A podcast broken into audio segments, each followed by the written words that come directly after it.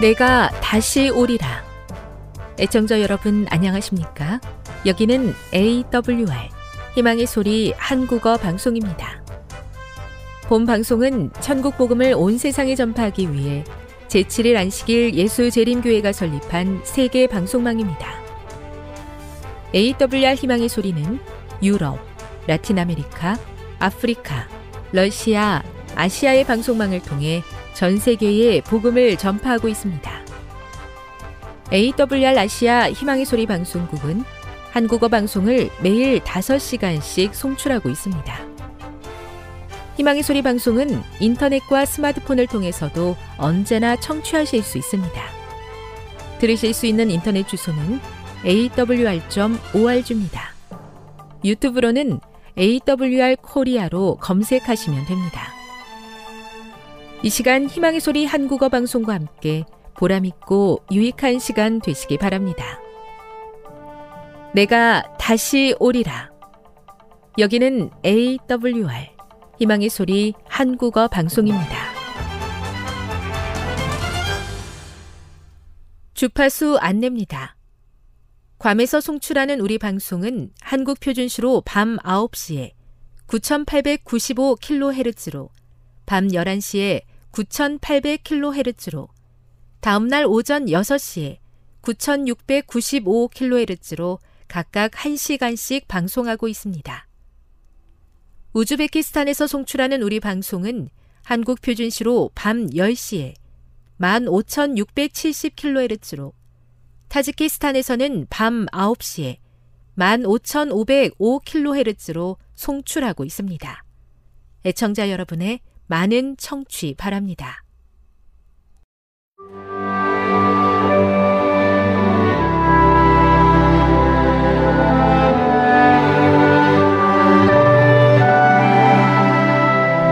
읽어주는 교과 제10과 야고 이스라엘 6월 4일 안식일의 일몰 시간은 오후 7시 49분입니다. 기억절입니다.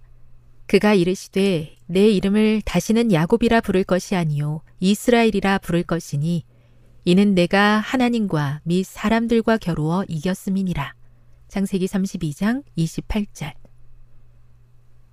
좋은 것과 나쁜 것을 모두 포함한 야곱의 가족 이야기는 계속된다.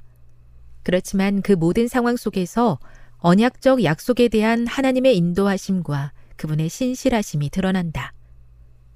이번 주 우리는 계속해서 야곱의 여정을 따라간다. 라반의 집을 떠나 고향으로 돌아가는 야곱은 자신이 저지른 속임수의 피해자였던 에서를 마주해야 했다. 지독한 배신을 경험했던 그의 형은 그를 어떻게 대할 것인가? 그런데 다행히도 앞으로 다가올 일에 대한 두려움 가운데 있던 야곱에게 그의 조상들과 함께 하셨던 여호와 하나님께서 훗날 있게 될 야곱의 환란을 미리 보여주는 특별한 사건을 통해 나타나셨다. 형의 자리를 가로챘던 야곱에게 그날 밤 이스라엘이라는 새로운 이름이 주어졌다. 새로운 시작을 알리는 그 이름은 마침내 그의 후손들을 통해 세워지게 될 나라의 이름이 될 것이었다. 부조들과 그들의 가족들의 이야기가 성경에 기록된 것은 당신의 백성들의 부족함으로 인해 하나님의 약속이 성취될 수 없을 것처럼 보일지라도 하나님께서 당신이 약속하신 일을 성취하시는 데 있어 변함없이 신실하심을 우리에게 보여주기 위함이다. 학습 목표입니다. 깨닫기. 야곱이 고향으로 돌아와 에서와 화해하고 가나안 땅에 정착하는 과정을 확인한다. 느끼기. 인간의 부족함과 실수에도 불구하고 당신의 뜻을 이루어 가시는 하나님의 섭리에 감사한다. 행하기.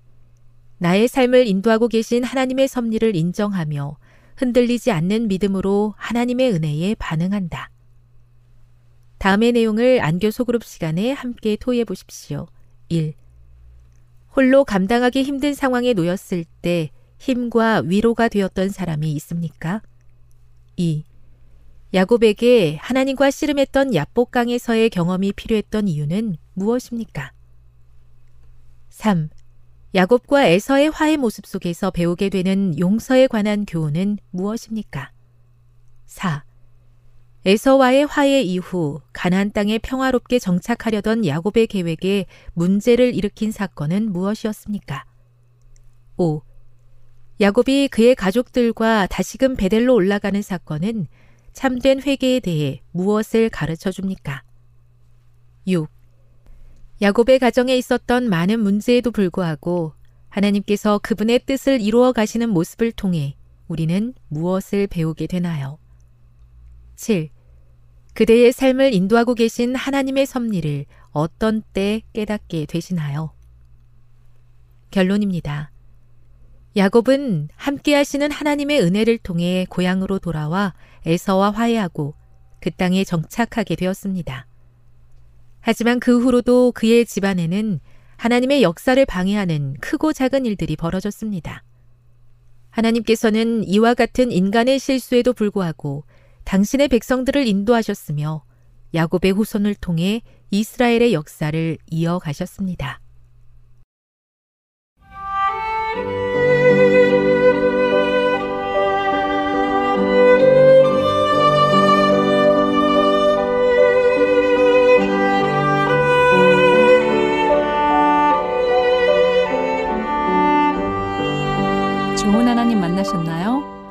가운데서 만난 하나님의 사랑, 말씀 가운데서 만난 하나님의 사랑을 나누는 LT 시간. 저는 이영미 집사입니다. 오늘은 출애굽기 20장 1절에서 11절에 있는 말씀을 함께 나누도록 하겠습니다. 기도하겠습니다. 아버지 하나님, 오늘도 하나님의 말씀을 주셔서 감사합니다.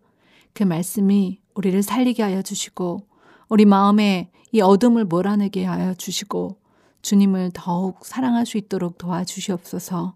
오늘 마음 가운데 있는 불안한 마음과 두려운 마음, 그리고 또 주님 앞에 나아가지 못하는 그런 용기 없는 저희들에게 오늘 말씀으로 오셔서 우리의 마음을 밝혀 주시옵소서 성령으로 인하여 주님 감사하고 기쁘며 또한 주님께 영광 돌리는 삶을 살게 하여 주시옵소서 예수님의 이름으로 기도드립니다. 네, 저는 이번 주에 어, 함께 셀 모임을 하다가 어, 이런 기도 제목들을 서로가 나누게 되었습니다. 매주 매주 기도 제목들을 나누다 보니까 그 사람의 형편과 또 그 사람이 무엇 때문에 어려운지 또 어떤 것을 바라고 있는지 서로 알게 되었어요. 그런데 이제 한 분이 이런 제안을 하는 것입니다. 우리 서로 서로를 위해서 기도하는 기도양 11명을 하면 어떨까요? 예, 거기, 어, 그 카톡의 그룹 멤버가 11명이었기 때문에 함께 기도하는 11명을 만들자는 것이었습니다. 그때 제 마음에 어떤 생각이 들었냐 하면, 아, 이제 드디어 내가 기도 드렸던 또, 어, 우리 교회가 필요했던 중보기도 사역을 하나님께서 사람을 준비시키시는구나라는 생각이 들었습니다. 그래서 오랫동안 기도해왔던 기도 제목들이 제 스스로가 하자고 하는 것보다 모두 분위기가 되어서 함께 하자고 하는 것이 정말 감사했습니다. 그래서, 아, 이제 목사님께 제안을 드렸어요. 목사님, 아, 정말 저희 교회 이제 중보기도실과 또 중보기도 사역자들과 그리고 중보기도 학교가 필요합니다. 이제 그 때가 된 것 같습니다. 라고 말씀을 드렸을 때, 아, 준비하세요. 이제 때가 되었습니다. 라고 말씀해 주시더라고요. 네, 중보기도 사역을 실제적으로 하게 된다면 이 기도 사역을 통해서 하나님께서 이루시고자 하는 일들이 얼마나 분명하게 이 교회를 살려주시고 또 개인을 살려주시고 또 주변을 살려주실지에 대해서 아, 기대가 되었습니다. 네, 기도의 포문을 열 때 하나님께서는 그 기도를 통하여 우리와 동행하여 주시고 또 우리와 동역해 주시는 거 인하여 참으로 감사한 시간이었습니다. 네, 오늘은 출애굽기 20장 1절부터 11절에 있는 말씀인데요. 어, 읽어 드리도록 하겠습니다. 하나님이 이 모든 말씀으로 말씀하여 이르시되 나는 너를 애굽 땅 종되었던 집에서 인도하여 낸 내 하나님 여호와니라. 너는 나 외에는 다른 신들을 내게 두지 말라. 너를 위하여 새긴 우상을 만들지 말고 또 위로 하늘에 있는 것이나 아래로 땅에 있는 것이나 땅 아래 물속에 있는 것에 어떤 형상도 만들지 말며 그것들에게 절하지 말며 그것들을 섬기지 말라. 나 내 하나님 여호와는 질투하는 하나님인즉 나를 미워하는 자의 죄를 갚되 아, 아버지로부터 아들에게로 3, 4대까지 이르게 하거니와 나를 사랑하고 내 계명을 지키는 자에게는 천대까지 은혜를 베푸느니라. 나는 내 하나님 여호와의 이름을 망령되게 부르지 말 넌 라. 여호와는 그의 이름을 망령되게 부르는 자를 죄 없다 하지 아니하리라. 안식일을 기억하여 거룩하게 지키라. 엿새 동안은 힘써 내 모든 일을 행할 것이나 일곱째 날은 내 하나님 여호와의 안식일인즉 너나 내 아들이나 내 딸이나 내 남종이나 내 여종이나 내 가축이나 내 문 안에 머무는 객이라도 아무 일도 하지 말라. 이는 엿새 동안에 나 여호와가 하늘과 땅과 바다와 그 가운데 모든 것을 만들고 일곱째 날에 쉬었음이라. 그러므로 나 여호와가 안식일을 복되게 하여 그날을 거룩하게 하였느니라. 네, 오늘 어, 출애굽기 1장부터 11절은 우리가 잘 아는 대로 어, 하나님에 관한 첫 번째부터 네 번째 개념, 어, 개명입니다. 여기서 핵심 단어들을 찾아봤더니 여호와 하나님, 개명, 이름, 음, 또 동사에는 하지 마라 또는 해라 라는 것들이 있더라고요. 그래서 이 계명들을 살펴봤더니 세 개의 계명에는 하지 마라 했고 어, 마지막 네 번째 계명은 안식일을 기억하여 거룩히 지키라 해라라는 계명이 한 개였습니다. 저는 이 십계명을 왜 하나님께서 주셨을까 하고 곰곰이 생각을 해보았는데 하나님께서 주신 계명은 어, 창조 당시에는 어, 십계명이 선악과였죠. 선악과를 따먹지 마라. 어, 먹는 날에는 정령 죽으리라 하고 말씀하셨습니다. 그 외에는 금하신 것이 하나도 없었습니다. 그러나 선악과를 따먹은 인간에게 하나님께서는 어, 피 양을 잡아 우리에게 옷을 입혀주시며 하나님과 우리 사이에 그 구속의 언약을 겪는 구속의 경륜을 보여주셨습니다. 또한 노아하고는 무지개 언약을 통해서 다시는 물로 심판하지 않으시겠다고 하셨고 또 아브라함에게는 아브라함을 복의 근원으로 어, 삼겠다고 하셨습니다. 그리고 이제 어, 십계명으로 언약하셨는데요. 왜 하나님께서 이 십계명을 주셨나 봤더니 어, 하나님을 잊어버리고 살아가는 이 출애굽 막 출애굽한 백성들에게 어, 안식일을 주시고 또 이 계명을 주셔서 영원토록 하나님과 우리 사이에 이 언약으로 어, 주신 것을 보게 되었습니다. 자, 이제 이 계명을 통해서 하나님께서 우리에게 하시고자 하는 일들이 무엇일까 생각해 보게 되었습니다. 첫 번째 계명에서 그 정신이 나타나 있는데요. 자, 첫 번째 계명에는 너는 나 외에는 다른 신들을 내게 두지 말라라고 하십니다. 왜 이 첫 번째 계명을 주셨고 이 첫 번째 계명의 뜻은 무엇일까요? 네, 그들을 어, 애굽에서 음, 애굽은 정말 많은 신들을 섬긴 나라였습니다. 그곳에서 노예 생활을 했던 이스라엘 백성들은 어, 그 어, 주인이 섬겼던 신들을 그들도 마음 가운데 두었을지 모릅니다. 어, 이들에게 이제 나 외에는 다른 신들을 어떤 신에게도 예배하지 말라라고 하시면서 하나님이 첫 번째 자리에 두라는 것입니다. 하나님의 말씀을 첫 번째 자리에 두라는 것입니다. 이 첫 계명으로 인하여 다른 것들의 모든 우선순위가 어, 정해지고 또 하나님이 그들의 인생을 인도하시고 계시고 또 출애굽하셨고 또 앞으로도 인도해 주실 것에 대한 어, 것들을 명시하는 계명입니다.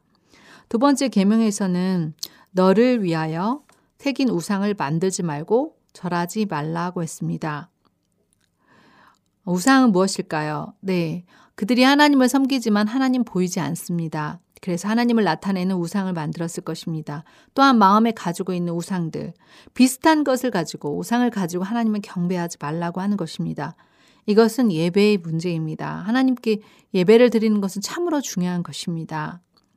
자, 그런데, 어, 나를 미워하는 자의 죄를 갚되, 어, 아버지로부터 아들에게까지 3, 4대까지 이르게 하겠다고 했습니다. 절하지 말고 섬기지 말라고 했는데 하나님의 왜 다른 신들에게 어, 하나님의 계명을 어겼을 때는 3, 4대까지 그리고 하나님을 사랑하고 계명을 지키는 자에게는 천대까지나 은혜를 베푸시겠다고 하였습니다. 여기에서 하나님의 품성은 어떠한 품성일까요? 하나님께서 우리에게 복 주시길 기뻐하시고 정말 우리가 이 하지 말라고 한 이 십계명을 어겼을 때도 3, 4대까지로 어, 그 죄를 묻지 않으신다는 것입니다. 또 네 번째 계명에는 하나님의 이름을 망령때 일컫지 말라고 했는데요. 하나님의 이름을 망령때 일컫는 것이 무엇일까요? 네. 하나님의 이름을 두고 거짓 맹세하고 헛 맹세하는 것. 이것에 대해서 죄 없다 하지 아니하겠다고 하셨습니다. 네, 보면은 참 맹세가 좋은 것 같지만 정말 책임을 져야 되는 건데 함부로 하나님의 이름을 두고 맹세한 것에 대해서는 정말 하나님께서 죄 없다 하지 않으신다고 어, 네 번, 세 번째 개념, 개명에서 말씀하셨습니다. 그리고 마지막 어, 하나님에 관한 네 번째 계명은요. 안식일을 기억하여 거룩히 지키라 라고 되어 있습니다. 아, 안식일을 기억하라고 했으니까 어, 정말 기억하지 못하고 사는 이 백성에게 필요한 것은 안식일을 그냥 단순히 지키라가 아니라 기억해서 거룩하게 지키라는 것입니다. 단순히 안식일을 지키라가 아니라 기억하고 또한 거룩히 지키라는 것. 자, 또한 이 안식일 계명에는 어, 7, 제7일 안식일은 여호와의 안식일이지만 제6일에 대한 계명이 또한 있습니다. 엿새 동안은 힘써 내 모든 일을 하라고 하였습니다. 엿새 동안 힘써 내 모든 일을 하는 것이 일곱째 날의 여호와의 안식일을 지키는 데 있어서 매우 중요한 일입니다. 6일이 삶이 하나님을 예배하는 삶이 되지 아니하고는 이 안식일의 의미를 정말 알 수 없고 또 안시, 어려운 여건 가운데서 안식일을 구별한다는 것은 쉽지 않은 일입니다. 어, 그리고 이 안식일을 지키는 음, 범위에 대해서 나왔는데요. 어, 내 아들이나 딸이나 남종이나 여종이나 네 가축이나 내 문 안에 머무는 객이라도 아무 일도 하지 말라고 했습니다. 너 혼자만 안식일을 기억하여 거룩히 지키라가 아니라 자손과 그 다음에 종 그에게 속한 종들과 또뭐 무난하는 손님에게도 안식일을 거룩히 지키라고 하였습니다. 자, 이 안식일을 지키는 이유는 무엇일까요? 엿새 동안에 하나님께서 하늘과 땅과 바다와 그 가운데 모든 것을 만들었다는 것입니다. 창조의 기념일이라는 것이고 또 일곱째 날에 쉬셨고 또 그러므로 나 여호와가 안식일을 복되게 하여 그날을 거룩하게 하였다고 했습니다. 네, 복되게 해주시고 또 거룩하게 해주신 날이기 때문에 우리가 이 안식일을 기억하여 거룩히 지키라는 것입니다. 저는 이 네 번, 네 계명을 통해서 하나님은 과연 어떤 분이신가? 하나님이 주신 율법은 과연 우리로 어떻게 어, 살게 하는가? 이런 질문들을 적용 질문을 던져봤는데요. 하나님은 하나님의 나라를 통해서 복을 주시는 분이시고 또 무법천지와 같이 살았던 이, 이 어, 출애 막 출애굽한 이스라엘 백성에게 하나님이 어떤 분이신지를 얼바로 알고 또 하나님께서 말씀하신 그 계명을 지켰을 때 그들에게 어, 정말 끝없는 복을 제한하지 않는 복을 주시겠다고 하시는 것이 바로 하나님의 마음입니다. 그럼 나는 오늘 하나님과는 어떠한 관계이고 또 어떤 사람으로 살 것인가 제 자신에게 질문해 보았습니다. 과연 하나님은 내게 있어서 둘도 없는 그 누구하고도 비교할 수 없는 유일하신 하나님이십니다. 또한 나는 그 하나님께서 내게 주신 말씀이 나와 하나님과의 관계가 정말 귀보다 더 귀한 관계가 없을 때 즐겨 순종하며 또한 감사하며 기뻐하며 항상 기도하라고 하신 그 말씀에 순종하는 삶을 살기, 어, 살기로 결심합니다. 오늘 저는 본문의 말씀을 통하여 정말 애굽에서 타락한 이 백성들에게 기억해야 될 것과 또 하나님께 나가야 될 부분들에 대해서 네 개의 계명을 통하여 어, 정말 더 많은 말씀으로도 하실 수 있는데 압축해서 네 개의 계명을 통하여 하나님을 섬기고 또 하나님 외에 다른 신을 두지 말고 또 그것에게 절하지도 말고 만들지도 말고 또 이름을 망령되게도 일컫지 말고 그리고 가장 중요한 이 나를 기억하여 하나님이 어떠한 분이신지를 거룩히 지키라고 하는 것이 오늘 본문의 말씀이었습니다. 자, 오늘은 모세에게 주셨던 이 율법이 오늘 동일하게 어, 저에게 주신 법이 되어서 즐겨 주의 법에 순종하는 자가 되기를 원합니다. 어, 저의 기도 제목은 어, 중보기도 사역을 통하여 하나님 마음을 더 깊이 알고 기도를 통하여 다른 사는 사람을 섬기는 그러한 생애를 살기 원합니다. 기도하겠습니다. 주님, 오늘 하나님께서 주신 계명으로 인하여 감사합니다. 이 십계명이 하나님의 품성을 반영하는 것이고 우리를 향한 하나님과의 언약이 드러나는 이 말씀을 주셔서 감사합니다. 하나님의 말씀에 순종하는 삶을 살아가게 하여 주시옵소서. 주의 말씀이 회복되는 세, 세상에 살게 하여 주시옵소서. 오늘 주의 말씀을 높이 들고 주님 이 땅에 자신이 소견에 옳은 대로 행하는 사람들에게 하나님의 법이 그들의 마음 가운데 주님 전달되어질 수 있도록 도와주시고 하나님의 말씀이 회복되는 놀라운 역사가 일어나게 하여 주시옵소서. 예수님의 이름으로 기도드렸습니다. 지금 여러분께서는 AWR 희망의 소리 한국어 방송을 듣고 계십니다.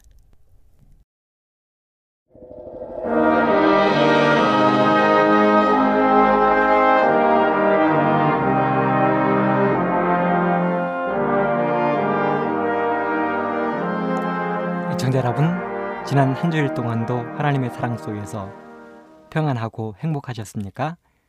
하나님의 귀한 말씀으로 은혜를 나누는 시간입니다. 먼저 하나님의 말씀 누가복음 15장 22절로 24절의 말씀을 제가 읽겠습니다. 아버지는 종들에게 이르되 제일 좋은 옷을 내어다가 입히고 손에 가락지를 끼우고 발에 신을 신기라. 그리고 살진 송아지를 끌어다가 잡으라. 우리가 먹고 즐기자. 이 내 아들은 죽었다가 다시 살아났으며 내가 이렇다가 다시 얻어노라 하니 저희가 즐거워하더라. 이 말씀은 저희들이 너무도 잘 아는 이야기입니다. 물론 신앙의 연도가 짧거나 아니면 처음으로 하나님의 말씀을 접하는 분들은 이 말씀이 어떤 의미인지 또 어떤 이야기인지 잘 모르겠지만 신앙을 오래 했거나 아니면 어느 정도 신앙 생활 속에 가까이 있는 분들은 이 이야기를 알고 있습니다. 이 말씀은 누가복음 15장에 나오는 유명한 탕자의 비유입니다. 그리고 이 비유는 예수님이 말씀하신 비유 가운데 가장 유명한 비유 중에 하나입니다. 누가복음 15장에 나오는 이 탕자의 비유는 이렇습니다. 어떤 사람이 두 아들을 기르고 있었습니다. 그런데 어느 날 둘째 아들이 아버지에게 자기에게 줄 유산을 미리 가불해 달라고 요청을 했습니다. 미리 달라는 것입니다. 아버지는 둘째 아들의 그 요구에 매우 난색을 표했지만 이 아들은 매일매일 이 아버지를 졸라서 마침내 아버지의 유산을 미리 받아내게 되었습니다. 그리고 어렵게 받아간 유산을 짧은 시간 안에 허랑방탕하게 금방 써버리고 말았습니다. 그는 그 아까운 재산을 술을 마시는데 허비해 버렸습니다. 아버지가 피땀 흘려 모은 재산을 창기에게 가져다 줘버렸습니다. 자기의 통장이 바닥을 드러내도 모를 만큼 흥청망청 놀아댔습니다. 그리고 마침내 어느 날 드디어 통장의 잔고가 영이 되고 말았습니다. 그리고 때 마침 그 나라에는 IMF 때의 광풍이 몰았죠. 모든 사람들의 인심이 사나워지게 되었습니다. 갈 곳이 없어서 유대인들에게 가장 천한 직업이었던 남의 집 돼지 농장에 취직해야 할 만큼 상황이 심각해졌습니다. 먹을 것이 없어서 돼지도 잘 먹지 않는 쥐염널매로 하루하루를 연명해 가게 되었습니다. 말 못하는 돼지 외에는 그 탕자와 상대줄 친구가 아무도 없었습니다. 허리가 휘어지도록 일을 해도 그에게 주어지는 것은 아무것도 없고 배고픔이 전부였습니다. 그렇게 많은 세월을 보내던 이 아들이 자기도 모르게 입에서 한마디를 내어 놓았는데 누가복음 15장 17절에 보면 내 아버지에게는 양식이 풍족한 품꾼이 얼마나 많은고 나는 여기서 두려워 죽는구나. 아들의 신세 한탄이었습니다. 자기를 돌아보면 살 수 있는 신세 한탄이었습니다. 그렇습니다. 이 탕자의 아버지에게는 양식이 풍족한 품꾼이 많이 있었습니다. 하지만 탕자는 여기서 굶어 죽을 만큼, 굶어 죽게 될 만큼 그는 배고픔에 시달리고 있었습니다.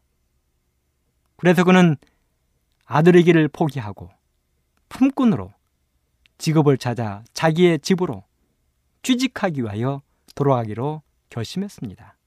그리고 집으로 돌아가는 것입니다. 그런데 돌아오는 이 아들을 먼 길에서 아버지가 먼저 알아보게 되었습니다. 나이 많아 늙어서 눈도 안 좋을 텐데, 귀도 박지 않을 텐데, 몰골이 흉측하게 변해버린 이 아들을 아버지는 단번에 알아보고 대문 밖 동밖까지 한 걸음에 달려오신 것이었습니다. 그리고 아들을 껴안았습니다.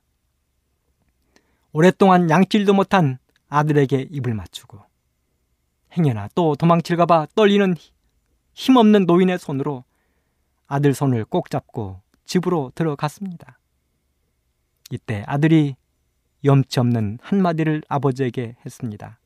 누가복음 15장 21절 아버지여 내가 하늘과 아버지께 죄를 얻었사오니 지금부터는 아버지의 아들이라 일컬음을 감당치 못하겠나이다. 하지만 이렇게 말하는 아들을 향하여 아버지는 종들에게 이렇게 이야기했습니다. 제일 좋은 옷을 내어다가 입히고 손에 가락지를 끼우고 발에 신을 신기라. 그리고 살진 송아지를 끌어다가 잡으라. 우리가 먹고 즐기자.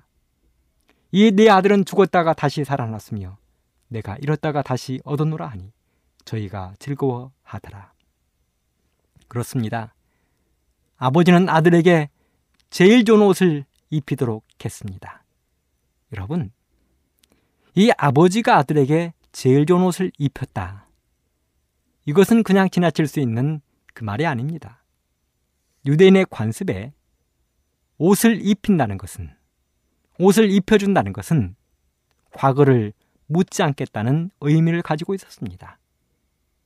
그러므로 아버지가 동도를 시켜 이 아들에게 모든 재산을 가지고 와서 다 써버리고 돌아온 탕자 같은 아들에게 옷을 입혀준다는 것은 내가 너의 과거를 묻지 않겠다는 귀한 교훈을 담고 있는 것입니다.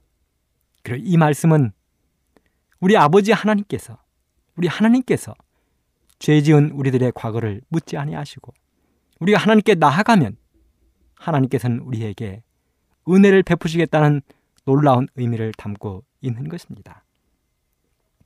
그 다음에 여기 나온 아버지는 두 번째로 아들에게 손에 가락지를 끼워 주라고 이야기했습니다.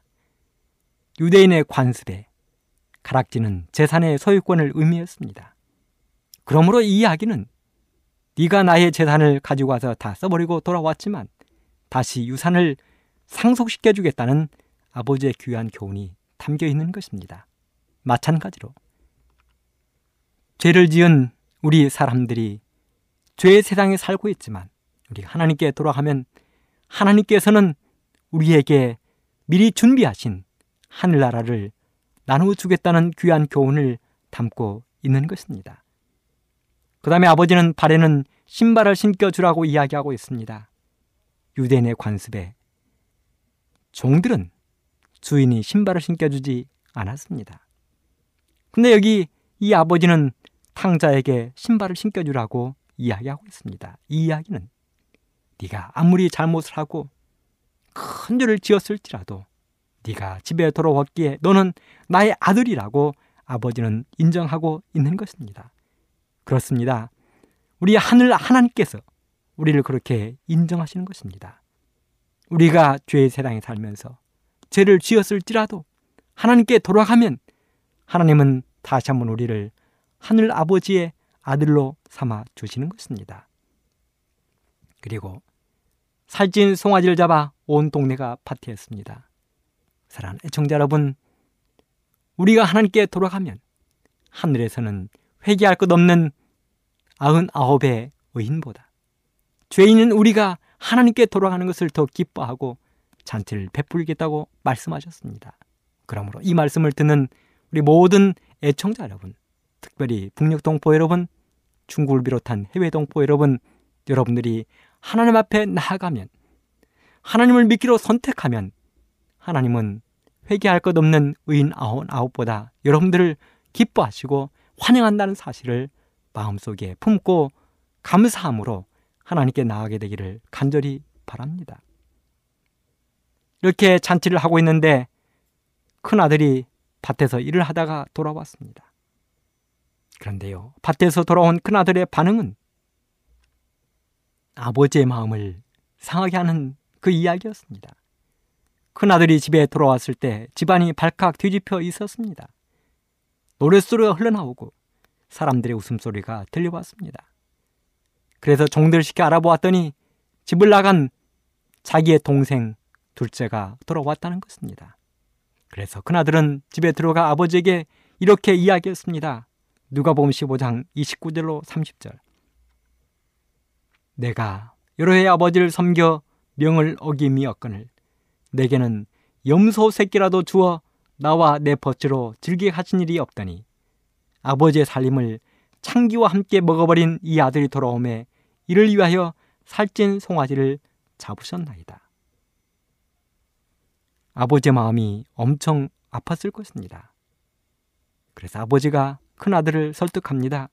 누가 보면 15장 31, 32절에 보면 얘야 너는 항상 나와 함께 있으니 내 것이 다 네 것이로되 이 네 동생은 죽었다가 살았으며 내가 잃었다가 얻었기로 우리가 즐거워하고 기뻐하는 것이 마땅하다. 여러분, 탕자의 가정은 분명 문제가 있었던 가정입니다. 우리가 먼저 여기서 알아야 될 것은 여기 나오는 탕자의 아버지는 우리 하나님을 상징하는 것이고 집을 나간 둘째 아들 탕자는 죄 지은 우리들을 상징한다는 사실을 알고 있어야 합니다. 통계적으로 세상의 가정 중 90%가 문제 있는 가정이라고 이야기합니다. 10% 정도의 가정만이 별 문제 없이 행복하게 살아가고 있는 것입니다.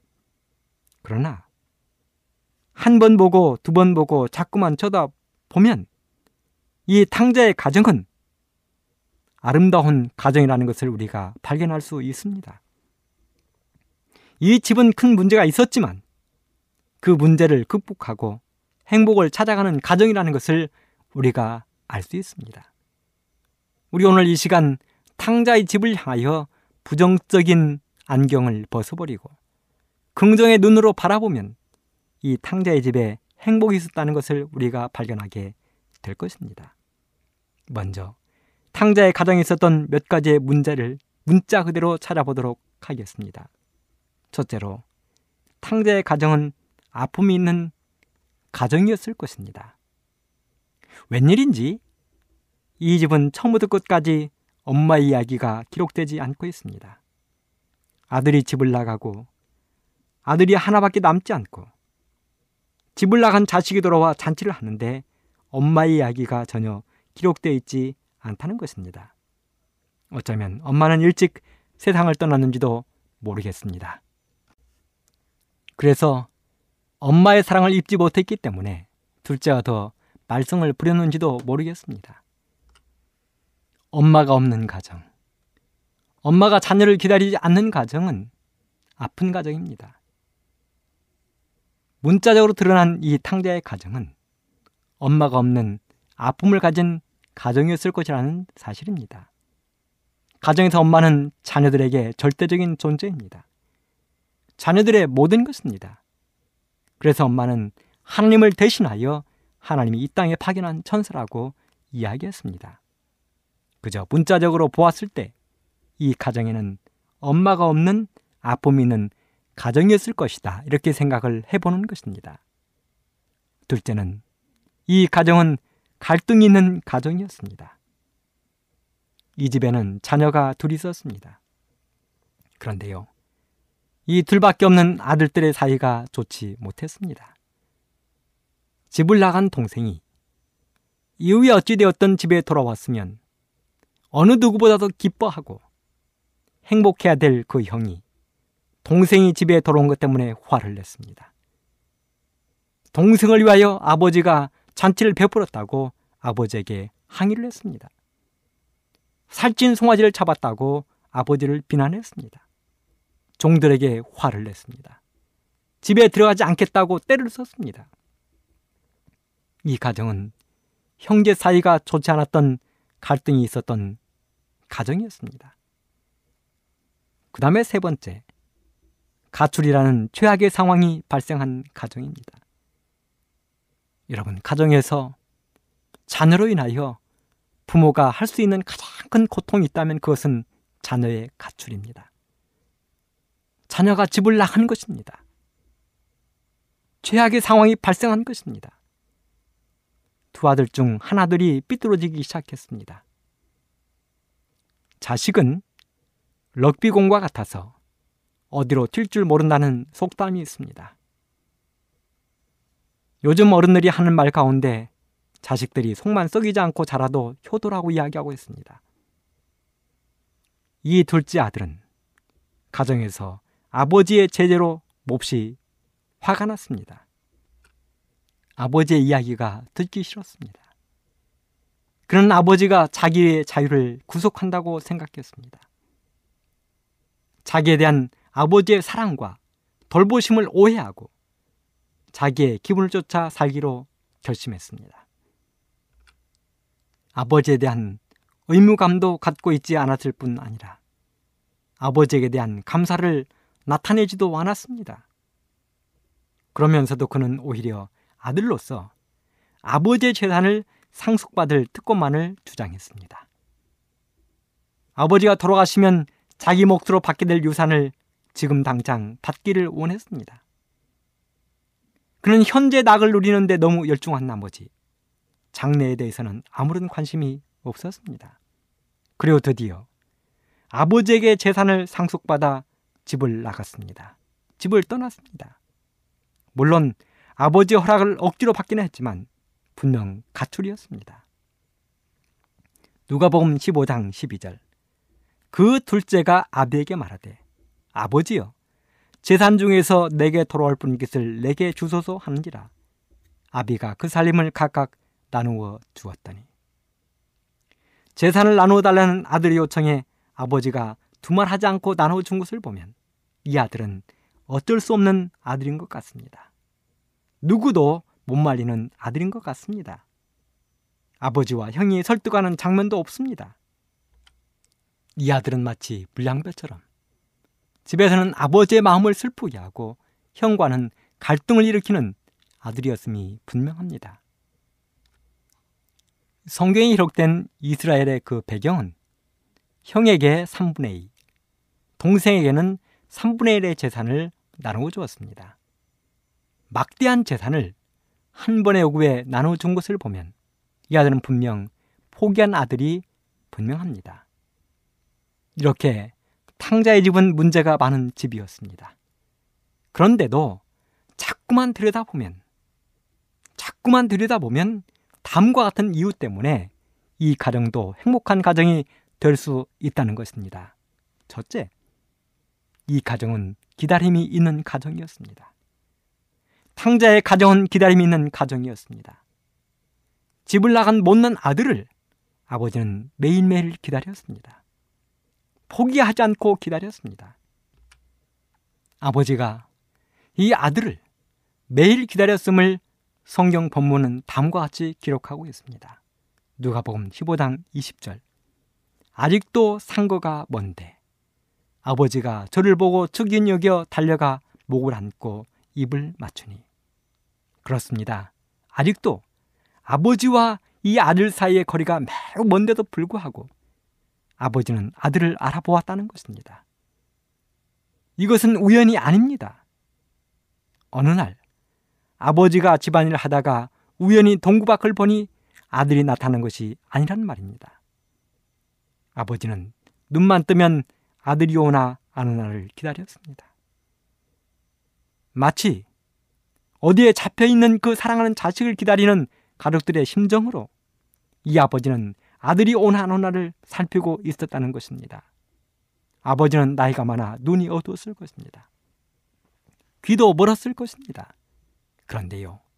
서로 간의 거리가 먼데도 불구하고 아버지는 단번에 한 번에 오고 있는 그 거지가 자기의 아들이라는 것을 알아보았습니다.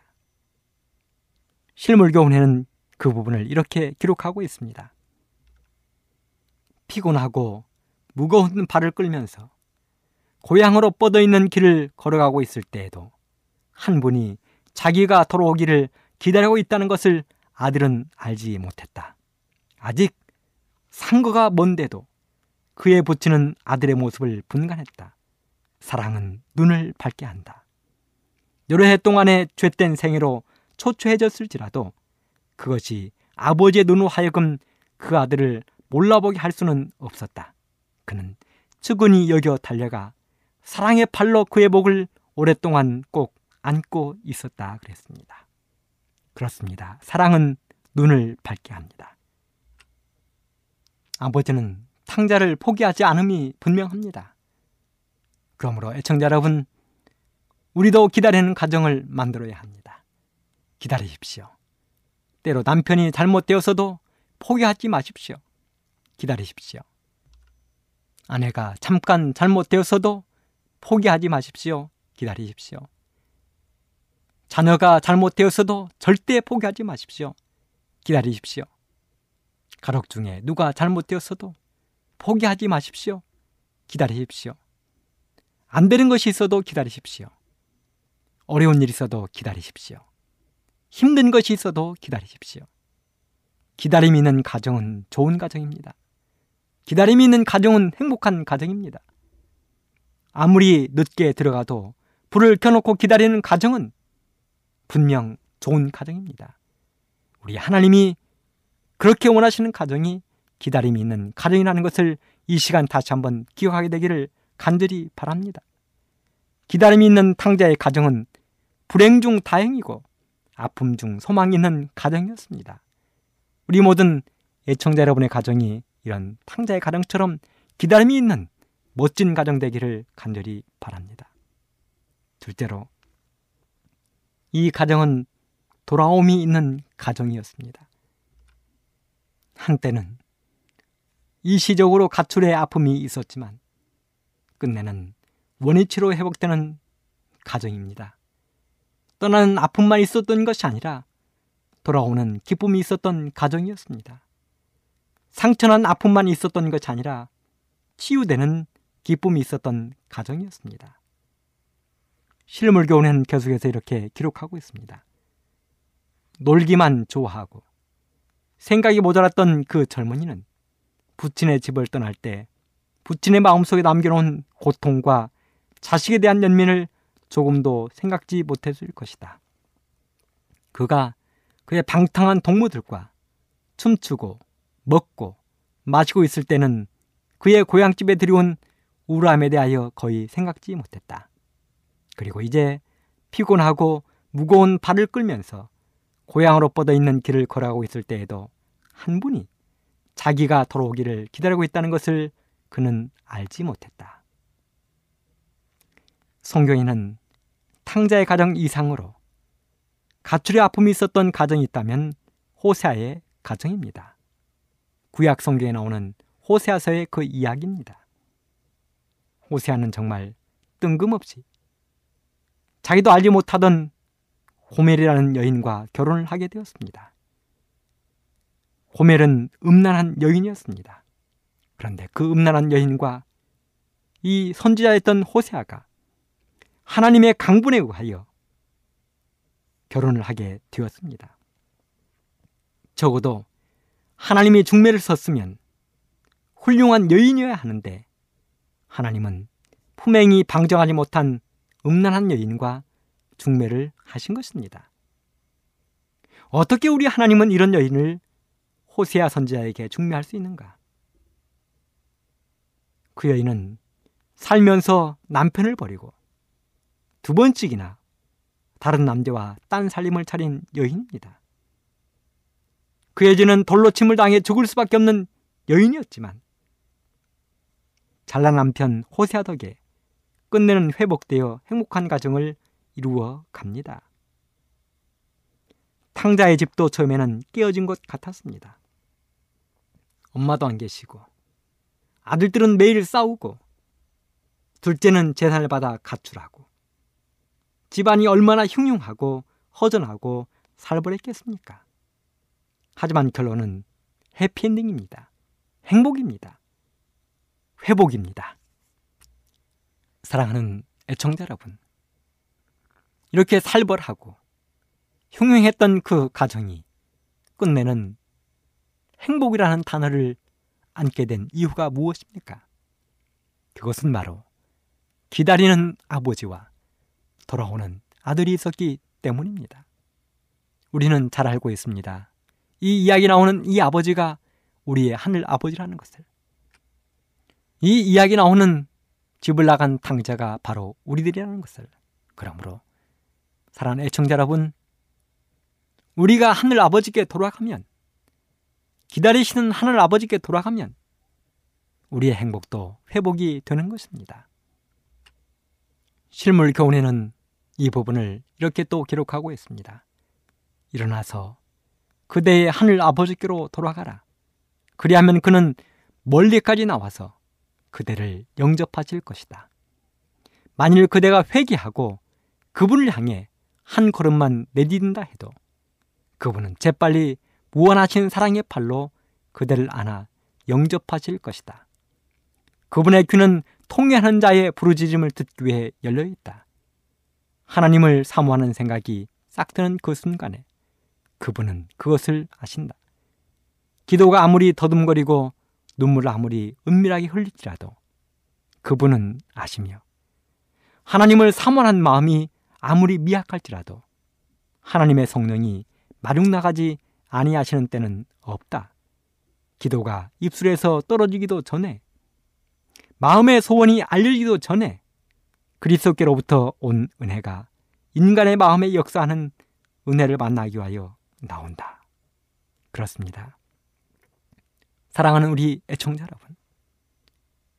우리가 하나님께 보여드릴 수 있는 가장 귀한 것은 우리가 일어나서 하늘 아버지께로 돌아가는 것입니다.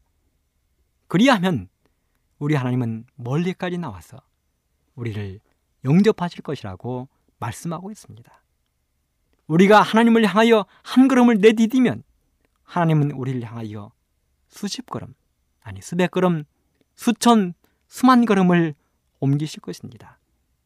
우리가 아무리 더럽고 추한 모습으로 나간다 할지라도 하나님은 우리를 껴안으시고 우리를 안으시며 우리에게 입맞추어 주실 것입니다. 아버지가 아들에게 제일 좋은 옷을 내어다 입히고 손에 가락지를 끼우고 발에 신발을 신기 오신 것처럼 하늘 아버지께서도 우리를 위해서 그렇게 해주실 것입니다. 그게 하나님의 사랑입니다.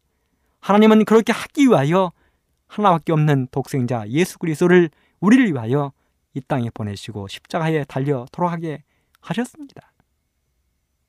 하나밖에 없는 독생자 예수 그리스도를 보내신 우리 하늘 아버지께서 무엇을 우리를 위하여 아끼시겠습니까? 예수님은 말씀하셨습니다. 요한복음 14장에 너희는 마음에 근심하지 말라. 하나님을 믿으니 또 나를 믿으라. 내가 너희를 위하여 처소를 예배하러 가노니 가서 너희를 위하여 처소를 예비하면 내가 다시 와서 너희를 내게로 영접하여 나 있는 곳에 너희도 있게 하리라. 예수님이 준비하신 하늘집에 우리를 초청하고 계십니다. 그러므로 우리 모두 이 시간 탕자가 기다리시는 아버지께 돌아가기로 결심한 것처럼 그리고 발을 내디딘 것처럼 우리도 하나님께 나아가고 하나님께 돌아가서 우리 하나님이 준비하신 그 멋진 하늘에서 영원한 영생과 행복을 얻게 되기를 간절히 바라면서 오늘 이 시간 말씀을 마치도록 하겠습니다.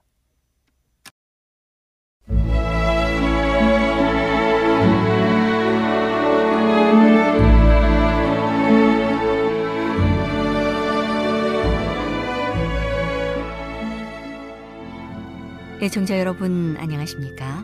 명상의 오솔길의 유병숙입니다. 이 시간은 교회를 사랑하시고 돌보시는 하나님의 놀라운 능력의 말씀이 담긴 엘렌지 화이처 교회 증언 1권을 함께 명상해 보겠습니다. 제 7장 나의 첫 이상 무덤이 열리고 죽은 자들이 불멸을 옷 입고 나왔다.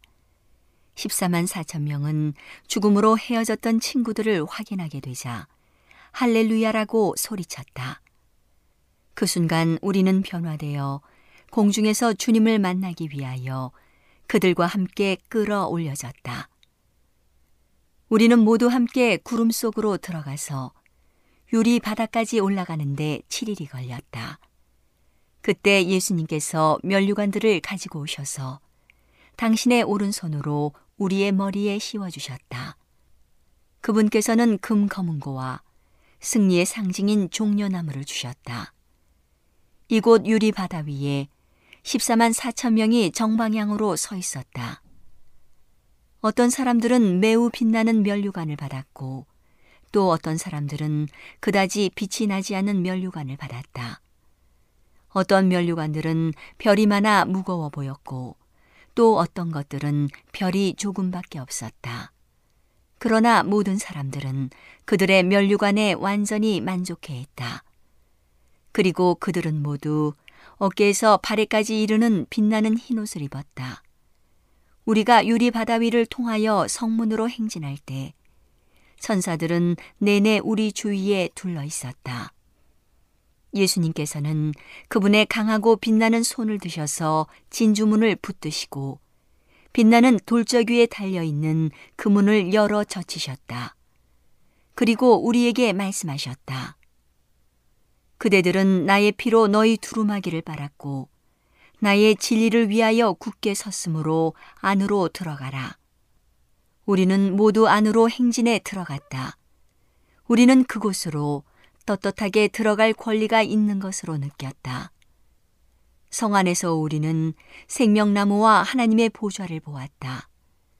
보좌에서부터 맑은 강물이 흘러나왔으며 강 좌우편에는 생명나무가 있었다.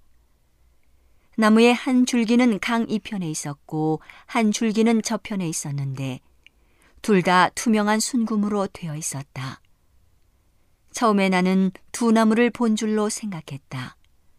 그러나 내가 다시 보았을 때 그것들은 위가 연결된 한 나무임을 깨달았다. 그러므로 그것은 생명강 좌우에 있는 생명나무였다. 그 가지들은 우리가 서 있는 곳에까지 늘어져 있었다. 그 열매는 빛나는 것이었고 금과 은이 섞여 있는 것 같았다. 우리는 모두 그 나무 아래로 가서 그곳에 영광을 보기 위하여 앉았다. 그때 하나님 나라의 복음을 전하던 중 하나님께서 그들을 구원하기 위하여 무덤 속에 잠재우신 피치와 스토쿠먼 형제가 우리에게 와서 그들이 잠자고 있는 동안 우리가 어떤 일을 겪었는지 물었다. 우리는 우리가 겪은 가장 큰 시련들을 상기하고자 애를 썼다. 그러나 그 시련들은 우리 주변에 있는 힘이 크고 영원한 영광에 중한 것과 비교할 때 너무 작게 보였다. 그러므로 우리는 그 시련들을 말할 수 없어서 다 함께 할렐루야 하늘은 너무도 값싸다라고 부르짖고 금 검은고를 타서 하늘 공간에 울려 퍼지게 했다. 제 8장 여행하라는 부르심 내가 이 이상을 포틀랜드에 있는 신자들에게 이야기하자 그들은 그것이 하나님께로부터 온 것임을 완전히 믿었다. 주님의 영이 그 간증에 함께 하셨고 영원한 엄숙함이 우리에게 임하였다. 그처럼 어리고 연약한 나를 도구로 택하셔서 하나님께서 당신의 백성들에게 빛을 전하게 하셨다는 사실은 나에게 말할 수 없는 두려움을 주었다. 주님의 능력이 내게 임하셨을 때 나의 마음은 기쁨으로 충만해졌고 모든 것이 평화롭고 즐거운 영광의 하늘 궁전에서 거룩한 천사들에게 둘러 있는 것처럼 보였다. 그러나 죽을 수밖에 없는 생애의 현실을 직면하기 위해 깨어난다는 것은 슬프고도 쓰라린 변화였다. 첫 번째 이상 후 곧 주어진 두 번째 이상에서 나는 내가 겪어야 할 시련을 보고 하나님께서 내게 보여주신 것을 다른 사람들에게 가서 말하는 것이 의무임을 깨달았다. 나의 활동은 큰 반대를 당하고 마음은 고민으로 찢어지겠지만 하나님의 은혜는 그 모든 것을 견디기에 충만할 것이라는 사실이 나에게 나타났다. 이 이상을 통해 주신 지시는 나에게 심한 고통이었다. 왜냐하면 그것은 사람들에게 가서 진리를 전해줄 나의 의무를 지적했기 때문이었다. 건강이 너무 좋지 못했기 때문에 나는 끊임없이 고통을 겪고 있었고 외관상으로만 보면 조금밖에 못 살 것 같았다. 나는 17세에 불과하였고 작고 허약했으며 사회성이 개발되지 않았기 때문에 자연적으로 소심하고 겁이 많았다. 그러므로 낯선 사람들을 만나는 것이 나에게는 고통스러웠다. 나는 이 짐이 내게서 제거되고 그것을 감당할 수 있는 다른 사람에게 지워지게 해달라고 여러 날 동안 그리고 밤이 늦도록 열렬하게 기도했다. 그러나 의무에 대한 빛은 변하지 않았다. 내가 내게 보여준 것을 다른 사람들에게 알려주라는 천사의 말은 계속해서 나의 귀에 올렸다. 나는 세상으로 나가는 일을 달갑게 여기지 않았고 세상의 조롱과 반대를 당하는 일을 두려워하였다. 나에게는 자신이 별로 없었다. 지금까지는 하나님의 영이 의무를 수행하도록 권유하면 내 자신을 초월하여 예수님의 사랑과 그분께서 나를 위하여 이루신 놀라운 업적을 생각하므로 모든 두려움과 소심한 마음을 잊어버렸었다. 오늘은 하나님의 놀라운 능력의 말씀이 담긴 헬렌지 화이처 교회 증언 1권을 함께 명상해 보았습니다. 명상의 오솔길이었습니다.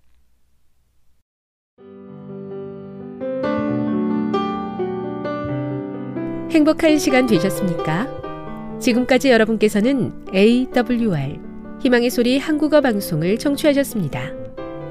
방송을 청취하시고 문의를 원하시는 분은 우편번호 02461 대한민국 서울시 동대문구 이문로 1길 11 희망의 소리 방송부 앞으로 편지나 엽서를 보내주시거나 지역번호 02-3299-5296에서 8번으로 전화 주시기 바랍니다. 지금까지 함께 해주신 애청자 여러분들께 감사드립니다. 애청자 여러분, 다음 이 시간까지 하나님 안에서 늘 평안하십시오. 감사합니다. 내가 다시 오리라. 여기는 AWR 희망의 소리 한국어 방송입니다.